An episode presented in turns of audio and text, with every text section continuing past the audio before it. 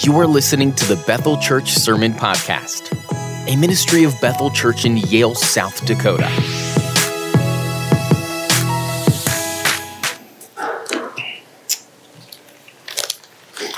John chapter 4. We're going to we're going to focus our attention on the first 6 verses, but I think I'm going to read a little bit more than that this morning. If you would uh, stand with me as we honor the, the reading of scripture together.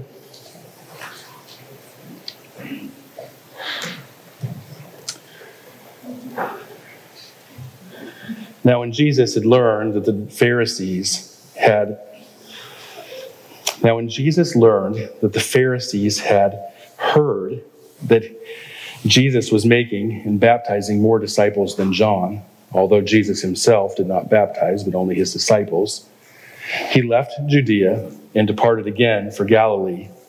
And he had to pass through Samaria. So he came to a town of Samaria called Sychar, near the field which Jacob had given to his son Joseph. Jacob's well was there, so Jesus, wearied as he was from his journey, was sitting beside the well. It was about the sixth hour. A woman from Samaria came to draw water, and Jesus said to her, Give me a drink, for his disciples had gone away into the city to buy food. The Samaritan woman said to him, How is it that you, a Jew, ask for a drink from me, a woman of Samaria? for Jews had no dealings with Samaritans. Jesus answered her, If you knew the gift of God and who it is that is saying to you, Give me a drink, you would have asked him, and he would have given you living water. The woman said to him, Sir, you have nothing to draw water with, and the well is deep. Where will you get that living water? Are you greater than our father, father Jacob? He gave us the well and drank from it himself, as did his sons and his livestock. Jesus said to her, Everyone who drinks of this water will be thirsty again, but whoever drinks of the water that I will give him will never be thirsty again. The water that I will give him will become in him a spring of water welling up to eternal life. The woman said to him, Sir, give me this water, so that I might not be thirsty or have to come here to draw water. Jesus said to her, Go Call your husband and come here. And the woman answered, I have no husband. Jesus said to her, You are right in saying you have no husband, for you have had five husbands, and the one you have now is not your husband. What you have said is true. The woman said to him, Sir, I perceive that you are a prophet. Our fathers worshipped on this mountain, but you say in Jerusalem is the place where people ought to worship. Jesus said to her, Woman, believe me, the hour is coming when neither on this mountain nor in Jerusalem will you worship the Father. You worship what you do not know. We worship what we know. For salvation is from the Jews, but the hour is coming and is here now when true worshipers will worship the Father in spirit and truth. For the Father is seeking such people to worship him. God is spirit, and those who worship him must worship in spirit and in truth. The woman said to him, I know the Messiah is coming, he who is called the Christ. When he comes, he will tell us all things, Jesus said to her, I who speak to you am he. Just then his disciples came back and they marveled that he was talking with a woman. But no one said, What do you seek? or Why are you talking with her? So the woman left her water jar there and went away into the town and said to the people, Come see a man who told me all that I ever did. Can this be the Christ? They went out of the town where in, they went out of the town and were coming to him. Meanwhile, the disciples were urging him, saying, Rabbi, eat. But he said to them, I have food to eat that you do not know about. So the disciples said to one another, Has anyone brought him something to eat? And Jesus said to them, My food is to do the will of him who sent me and to accomplish his work. Do you not say, there are yet four months, then comes the harvest. Look, I tell you, lift up your eyes and see that the fields are white for harvest. Already the one who reaps is receiving wages and gathering fruit for eternal life, so that sower and reaper may rejoice together. For here the saying holds true One sows, and another reaps. I sent you to reap that for which you did not labor. Others have labored, and you have labored into their labor. Many Samaritans from that town believed in him because of the woman's testimony. He told me all that I ever did. So when the Samaritans came to see him, they asked him to stay with them, and he stayed there for two days. And many more believed because of his word. And they said to this woman, It is no longer because of what you said that we believe, for we have heard for ourselves, and we know that this is indeed the Savior of the world. And after two days, he departed for Galilee. Let's pray. Our Heavenly Father, we come to, to a, another famous story, another story that, that many of us have, have heard, uh, probably uh, know rather well. Lord, and we pray that as we go through it and, and reflect on it and, and think about it, Lord, I, I, pray that you would use the, the preaching of your word to, to grow us, to shape us, that we might learn from this story, that we might be shaped and equipped and emboldened for service in your kingdom. Lord, we pray that you would use these things, your word, in our lives in ways that we could not ever imagine for your glory, your honor. And we pray these things in Jesus' name. Amen. You be seated. Do, do you know what uh, universalism is? I, I don't want to just throw out the word and have some that are unsure what I mean by it. Or I don't want to throw it out and have you think it means one thing and I another. Universalism is the, the Christian, in Christian circles is the doctrine that in some way all people will be saved in the end. Now, of course, it's not true. It isn't true for a number of reasons, but those who hold to it do so because they are supposedly looking at who God is. God is full of grace and mercy when they think to themselves that there is no way that a, a, gracious God, a God that is so merciful, would ever let people spend eternity in hell, a place of torment that does not end. Some go so far as to say that even the devil and his angels will be redeemed at some point and they're trying to be consistent, right? If God will not let any human perish, but will ultimately save them all because he cannot bear to lose any, then what about the devil and his angels? Well, it would make sense that in the end, the Lord would save them as well, I suppose, in spite of their constant opposition to him, just as he does uh, those people who live their lives greatly opposed to Christianity. Again, I'm, I'm not a universalist. Uh, universalism is a heresy. It's a false teaching. It is a denial of the, of the authentic Christian faith. Say that as clear as I can. Uh, what has happened, though, is that the universalists have, have so emphasized the, the grace and mercy of God that they've totally abandoned uh, God's justice, his righteousness. And the only way to understand God's grace and mercy is in his forgiveness is in light of who he is, in light of his justice, in light of righteousness. You can't take one perfection of God, such as love or mercy, and then uh, seek to understand that attribute of God or that perfection by abandoning his other perfections like righteousness or justice. We can't separate God like that. He's not, he's not, you can't do that. You can't pit God against himself as if love and justice were in contra- contradictory to one another. The fact is, some will spend eternity in a devil's hell, and others in the presence of God. Just notice how Paul describes this in 2 Thessalonians 1 9 and 10. He says, They will suffer the punishment of eternal destruction, away from the presence of the Lord, from the glory of his might. when he comes on that day to be glorified in his saints and to be marveled at among all who have believed because of our testimony to you was believed. Notice how that text is so clear. Suffer punishment that is eternal, separated from the presence of God. Then there are the other then there are those on the other side, those who have believed and the Lord Jesus will be glorified in his saints. They will marvel at him. It's a tremendous picture there of, of heaven and being gathered together with, with God.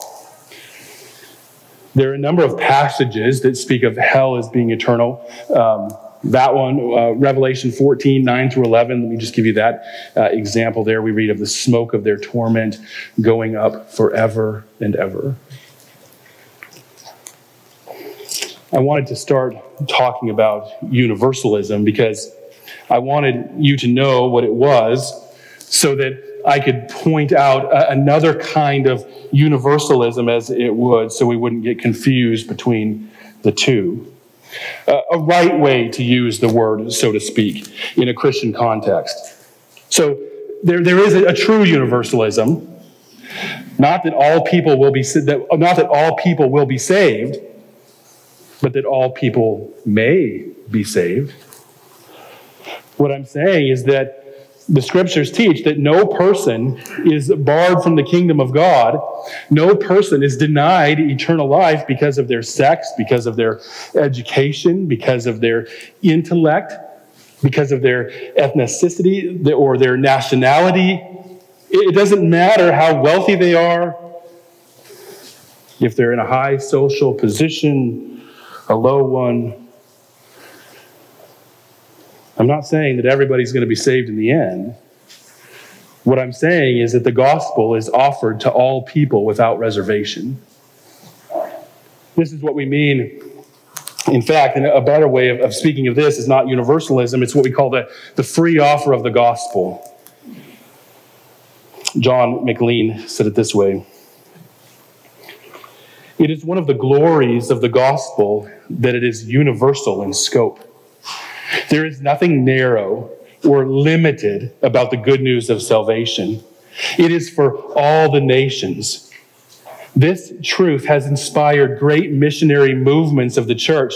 It has led to the world being turned upside down on many occasions, and it's still changing lives through the world today because of the universality of the gospel offer the day is coming when a great multitude, which no one could number, of all nations, tribes, and peoples and tongues will stand before the throne and before the Lamb, clothed in white robes. That's the point of Revelation 7 9, that the people of God will be composed of all the people on the earth. And that is because of the universal scope of the gospel offer. That the gospel is offered to all people without reservation. So, why am I bringing this up? Well, as we come to the fourth chapter of John's gospel, we should go back for a moment where we uh, started in the third chapter several weeks ago. In that portion, we met Nicodemus, and we said that John introduces us to Nicodemus to show us an example of a man that needs the gospel of Jesus Christ. If we go back further to the end of chapter 2, we see how people were following Jesus, but Jesus would not entrust himself to them because he knew what was in their hearts. In the very next verse, that happens to be in chapter 3, we're introduced to, we're introduced to Nicodemus. And he's an example of the human race, an example of a man that needs Jesus Christ.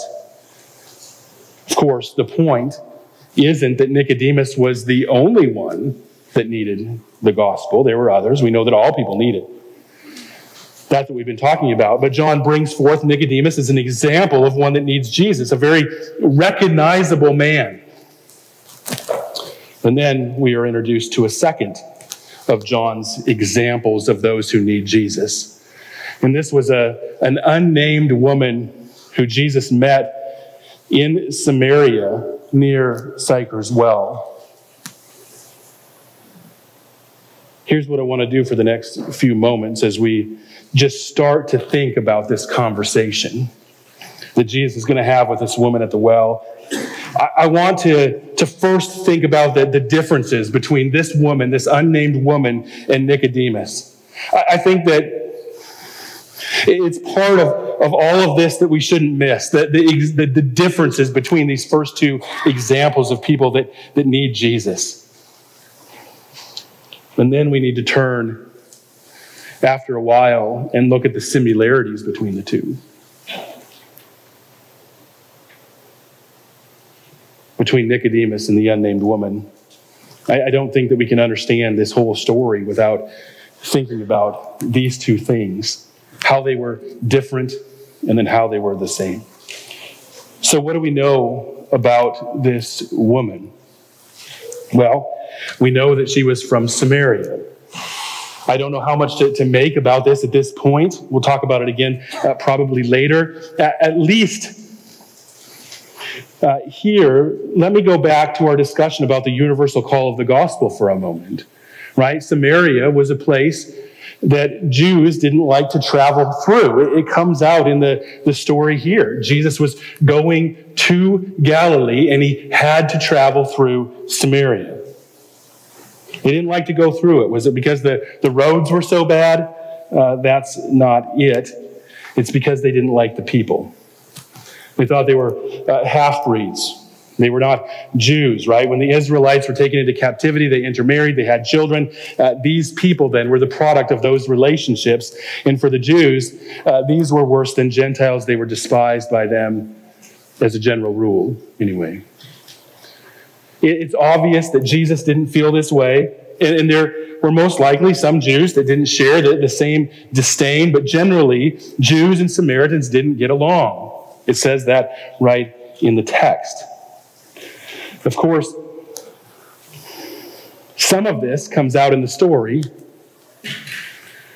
when the woman is curious why Jesus, a Jew, is asking her for a drink because she is a woman of Samaria. It's quite the contrast with Nicodemus, who was introduced in chapter 3, verse 1, as a Pharisee and a ruler of the Jews. So, on one side, there's a, ruler of the Jews one that the Jews would have respected, one they would have looked up to. They would have looked to him for spiritual advice. He was a teacher, he knew the scriptures. Contrast that with uh, this woman who was unnamed, who Jews wouldn't even speak to. They thought of them as, as a, a less than nothing person by and large. You, can't really get two examples of people that are so different. I wonder, though, when it comes to the gospel, we know that the gospel is to be proclaimed to, to everyone without distinction. I think that when we talked about that uh, a moment ago, there was nothing new there for us. We all agreed, we all nod along in agreement. The gospel is for everyone, regardless of gender, regardless of nationality, regardless of status, regardless of any of those things. We know that, but yet there are people in our lives that are close to us, perhaps family, perhaps friends, perhaps neighbors, coworkers, whoever they are, people that we've never had a gospel conversation with. And my question is, is why in the world not? I mean, just think about that question for a moment. Why, why in the world not? Well, we might say, my neighbors, they like to drink, they're a little wild, I don't really fit in with them. If, if that's your excuse, then, you know, or that there's an excuse like it that you have, what you are essentially saying is that the universal element to the gospel that we have talked about doesn't really apply to that situation. The gospel is for all people. Well, except if they're a little wild and we don't really fit in with them. Who in the world would you fit in well enough with to have that gospel conversation? If you're waiting around to fit into a situation, you probably will be waiting for a long time. What about the, the coworker that you've had countless conversations with about family and all sorts of not work related things? You might have talked about church, but talking about church is not the gospel. You've had these conversations, but haven't had a real gospel conversation with them. And the question is, is why in the world not? What are you waiting for? Either the gospel is for all people, without distinction, without reservation, or it's not. And I am suggesting that on one hand, we say that the gospel is for all people, but then by our actions, we really don't believe that because there are people that are too wild, they party too much, they're a little annoying, right? Whatever that excuse is, whatever reason that you might have to not have that conversation with them, those excuses say that in your heart, we believe that the gospel is for all people, regardless, except in instances where I don't feel comfortable talking about Jesus, like at work. I, just, I don't feel comfortable bringing the, the gospel into my workplace. Well, invite your coworker over to your house. Invite them to church. Have lunch with them afterwards to talk about. I mean, you could find a way. There are countless ways here. One of the greatest things about this story in John chapter 4 is that Jesus had the conversation with the woman. And think about it. In, in all of this, I mean, we're going to spend, I don't know, I think four weeks going through this story. The greatest thing about this story is that Jesus had a conversation with a woman from Samaria. That's the greatest thing. It's such a simple thing. He starts talking to her. It's a trivial thing in so many ways, but yet it's something that many of us never do. We never have an intentional conversation with somebody about the gospel. When I was in college in Florida, I took uh, an evangelism class, and that evangelism class was by a guy by the name of Dr. Mark Jumper. Uh, he's still there at the school. Uh, he speaks in chapel once in a while, and I see him on the on Facebook and in the live stream. I remember him saying in evangelism that over 90% of Christians will never share their faith. He lined up surveys and statistics to back up that, that number. So, really, the, the remarkable thing here is that Jesus had the conversation. That he didn't have an excuse, right? If it were us, we'd be full of excuses. We had a good one. Jews don't have anything to do with Samaritans. Christians don't have anything to do with people who are a little too wild. But isn't this the gloriousness of the gospel? That where we have fallen short in the, or, in the area of sharing the gospel, Jesus even did that perfect, and therefore his perfect righteousness in that area covers our imperfection covers our excuses. That to me is extremely humbling that he would do that for me. I mean, I should be excited and thrilled to tell anyone who would listen about what happened in my life, what Jesus did for me. But I, I don't. I have excuses. And Jesus took that sin upon himself, a truth that should, that should be so freeing to me to start and have these conversations with people. Just out of gratitude for the gospel itself in that. So Nicodemus and the, and the woman here with no name, one a, a Jew, the other Samaritan, big contrast. But Nicodemus was also a, a very moral person, looked up to by by many people in the area of morality. He not only knew the law and taught it to people, but he was observant. He was an example in everybody's mind in, in how to be obedient to the law. The Pharisees would be seen on top of the moral ladder. But the unnamed woman here, on the other hand, was immoral. She apparently had a bad reputation. This is seen in the fact that she came to draw water in the heat of the day. The reason that one would do that is that there was nobody else there during that time, especially other women. It's quite obvious from uh, different commentaries and things that, that people agree that she wanted to be there alone, or more accurately, she didn't want anybody else to be there. She came to get water. That's all she wanted, but she met Jesus. And Jesus offered her water like no other. Jesus offered her something that would quench a thirst that she didn't even know she had a thirst for God. This woman, which Jesus know, which Jesus knew had a, had had five husbands. We don't know the whole story there. Perhaps some of that wasn't her fault. We don't know for sure.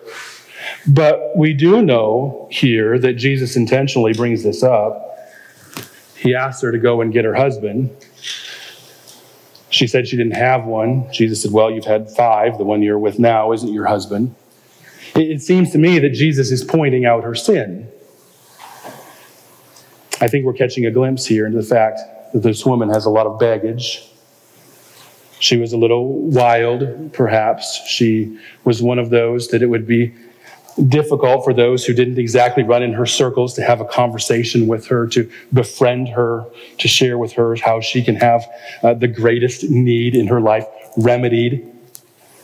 But that's what Jesus did here, is what we're all called to do. Not to make judgments as to one's worthiness to hear the gospel, but we must get out of our comfort zone and to share with people that aren't like us. To start conversations, to start relationships. Just think about the contrast here between the two people that, that we've had as examples of one's need for the gospel. Nicodemus was a sophisticated Jew, she was a, a simple Samaritan woman. He was a Pharisee. She didn't belong to a religious party. He was a, a politician, but she didn't have any status. He was a scholar. She was uneducated. He was highly moral. She was immoral. He had a name in the scriptures, but she wasn't given a name in the scriptures. He was a man, she was a woman. He came at night to Jesus to protect his reputation. She came to the well at noon to save face. Nicodemus came seeking answers, but Jesus sought out the woman to have this conversation with her. Remarkably different in about every respect. Just think about all these differences for a moment. Nicodemus is an example of one that, that, that can't rise high enough above salvation. You know, he can't, he can't rise above the, the moral ladder. He can't get on top of it so much to be uh, to, to, have, to be unneed to, unneed, to not need salvation. He can't save himself. The woman is an example of the truth that no one can sink too low to be unworthy of the gospel. It's a wonderful truth that, on one hand, no person can work hard enough to be worthy enough of their own on their own to, to, to receive the gospel. They still need Jesus to deal with their sin, but the reverse is true. And this is the truth that most of us should really find extremely heartwarming, and that is that there is no depth to our sin and rebellion that can make us unworthy to hear and respond to the gospel of Jesus Christ. So we're, we're thinking about the, the differences, but we also need to think about the, the similarities between Nicodemus and the woman here. We've already pointed some of this out, I, I think, between, um, between the lines, but let's just think about what they have in common. Four things. First, they both thought that they were in a good place spiritually. The, the woman and Nicodemus both thought they were in a good place spiritually. Certainly, Nicodemus thought this because of his religious and, and, and, intellectual achievements. The woman thought that she was in a good place spiritually because of her, super, of her superstitions, because of the, the religious traditions of the, the Samaritans. Certainly, Nicodemus had questions of, of Jesus. He knew that he was that Jesus was special, but that doesn't mean that he thought he wasn't okay. Both of these individuals believed that they were okay when in reality they were far from it. I think there's a lot of people in that category. There are great differences between people, language, tradition. Some are moral, some take pride in their sin. But whatever the, the case, many believe that they're in a, a good place, spiritually speaking. We hear people say things like, uh, along these lines all the time. Well, I'm not religious. I don't like organized religion, but I am a spiritual person. Guess I'm not sure what exactly that means. They believe in, in spiritual things. What spiritual things? I don't think that they know exactly what spiritual things. But really, what this means is that they don't adhere to any religion per se, but at the same time, they believe they're in a good place spiritually.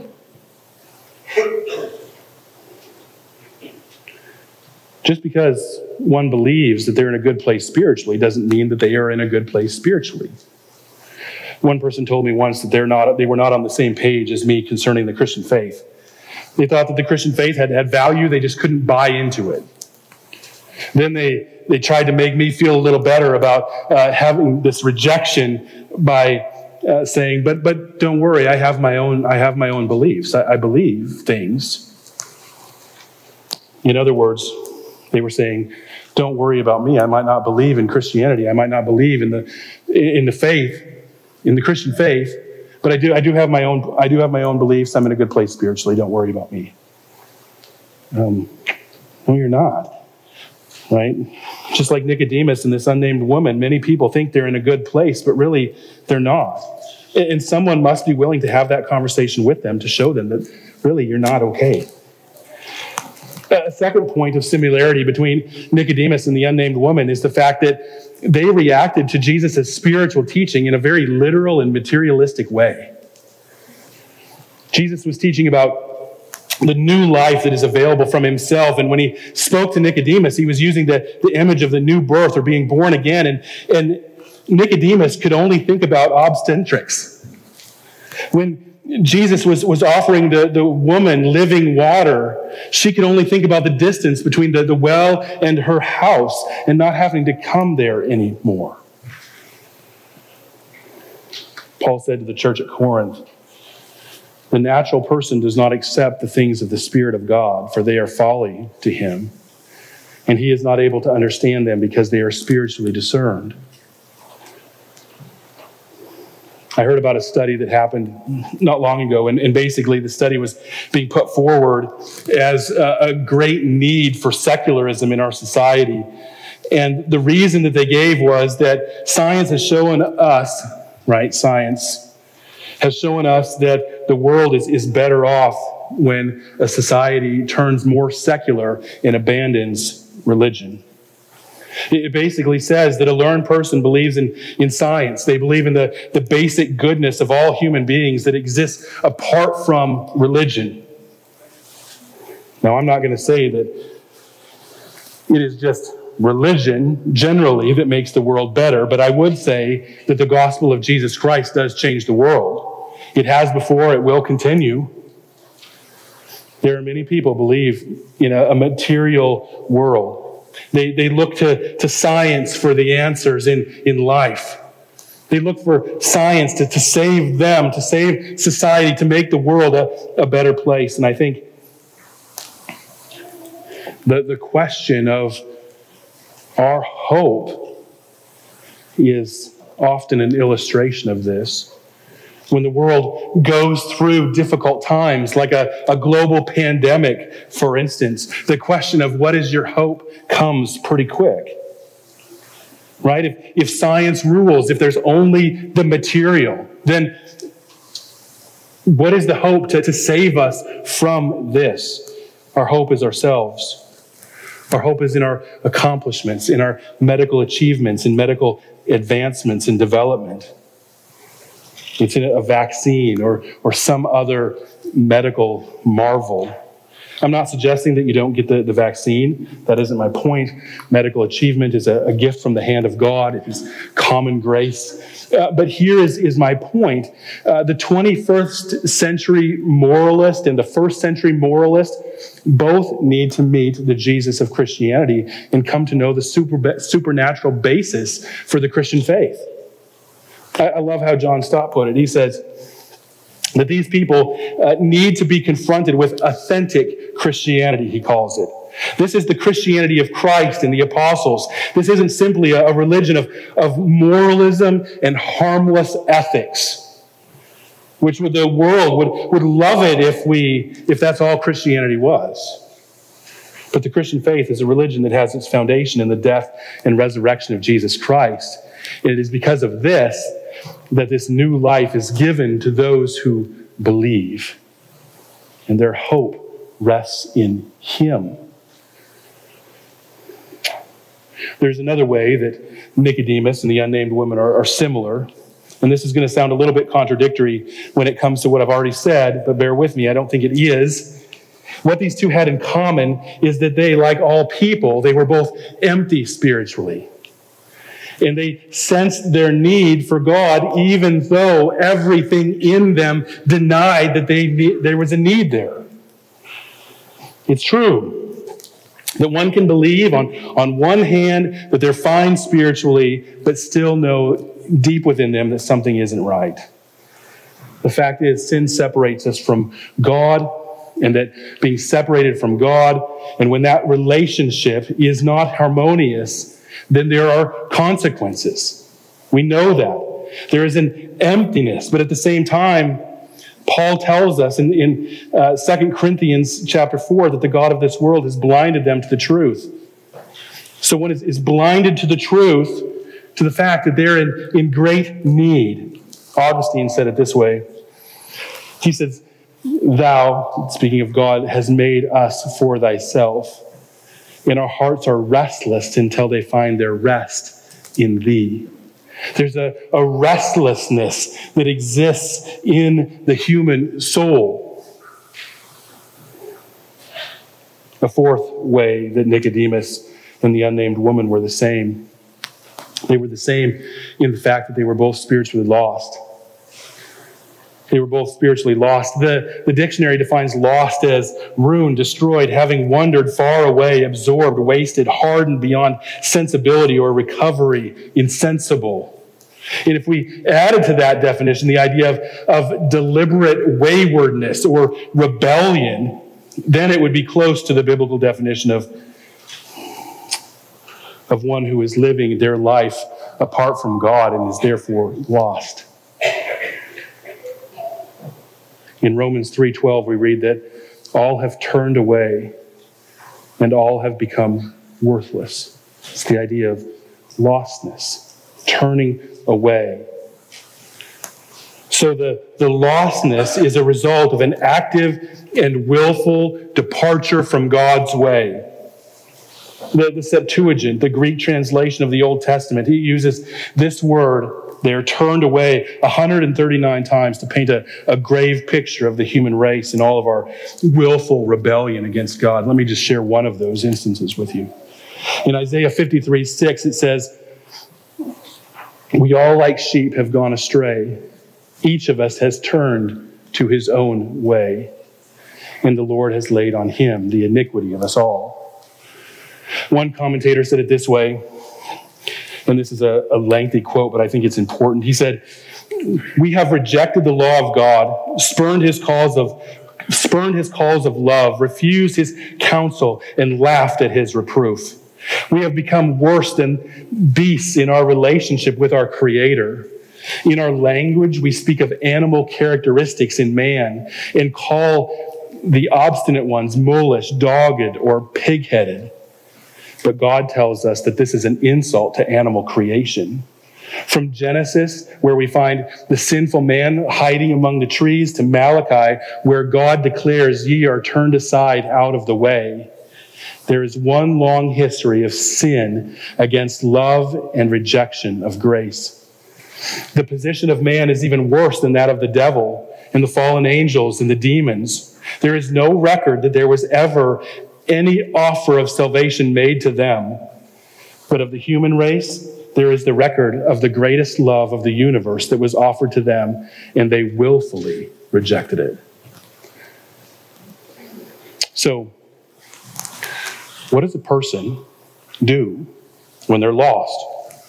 Well, the simple answer is to find your way back. But what if you cannot? I went elk hunting in the mountains with my dad when I was a kid. We got up there and I had no idea where I was.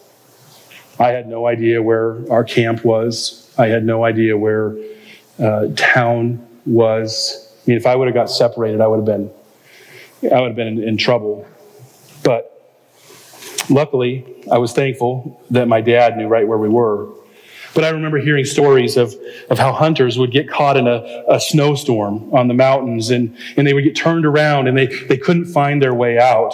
And in some instances, those hunters didn't survive because they were lost. They couldn't find their way out of the situation and they ended up freezing to death. What do you need if you're lost spiritually and there's no way out of the situation? That's the, the similarity between these two.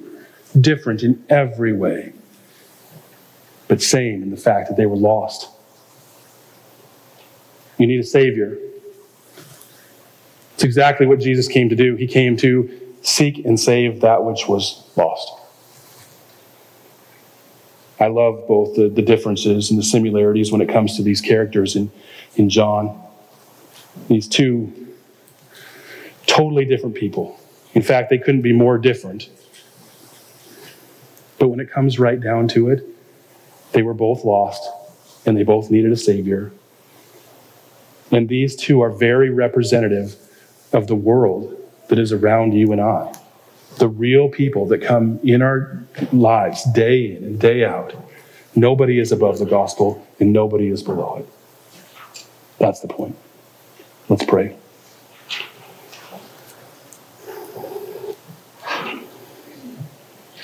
Our Heavenly Father, we come to you and we thank you for the way that you love us and that you would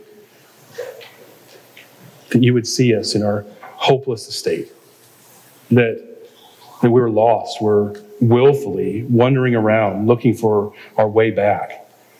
We're groping at, at different things. Our, our self our education science all of these things. We're, we're looking for them. We're trying to, to find our way back. And sometimes we even think that we, we got it figured out. We think that we're going to be okay in the end. But we realize here that, that without you, without a Savior, we're all lost. Our destiny our, is, is, is hopeless.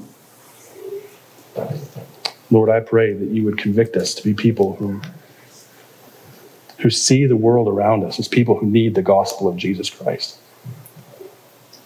No, nobody's above it, nobody's below it. But yes, we see the we see the differences. We, we see people as different people, but at the same time, we recognize that there is this sameness in all of them that, that brings them together that ultimately, without you, people are lost. There's no hope, and they need a Savior. And I pray that we would be the people that introduce them to Jesus. And we pray these things in Jesus' name. Amen. Thank you for listening to this sermon resource from BethelMBChurch.org. If you'd like to learn more about Bethel Church or find other resources, please visit our website at BethelMBChurch.org. Bethel Church exists to bring glory to God by promoting the joyful worship of Jesus Christ both here and abroad.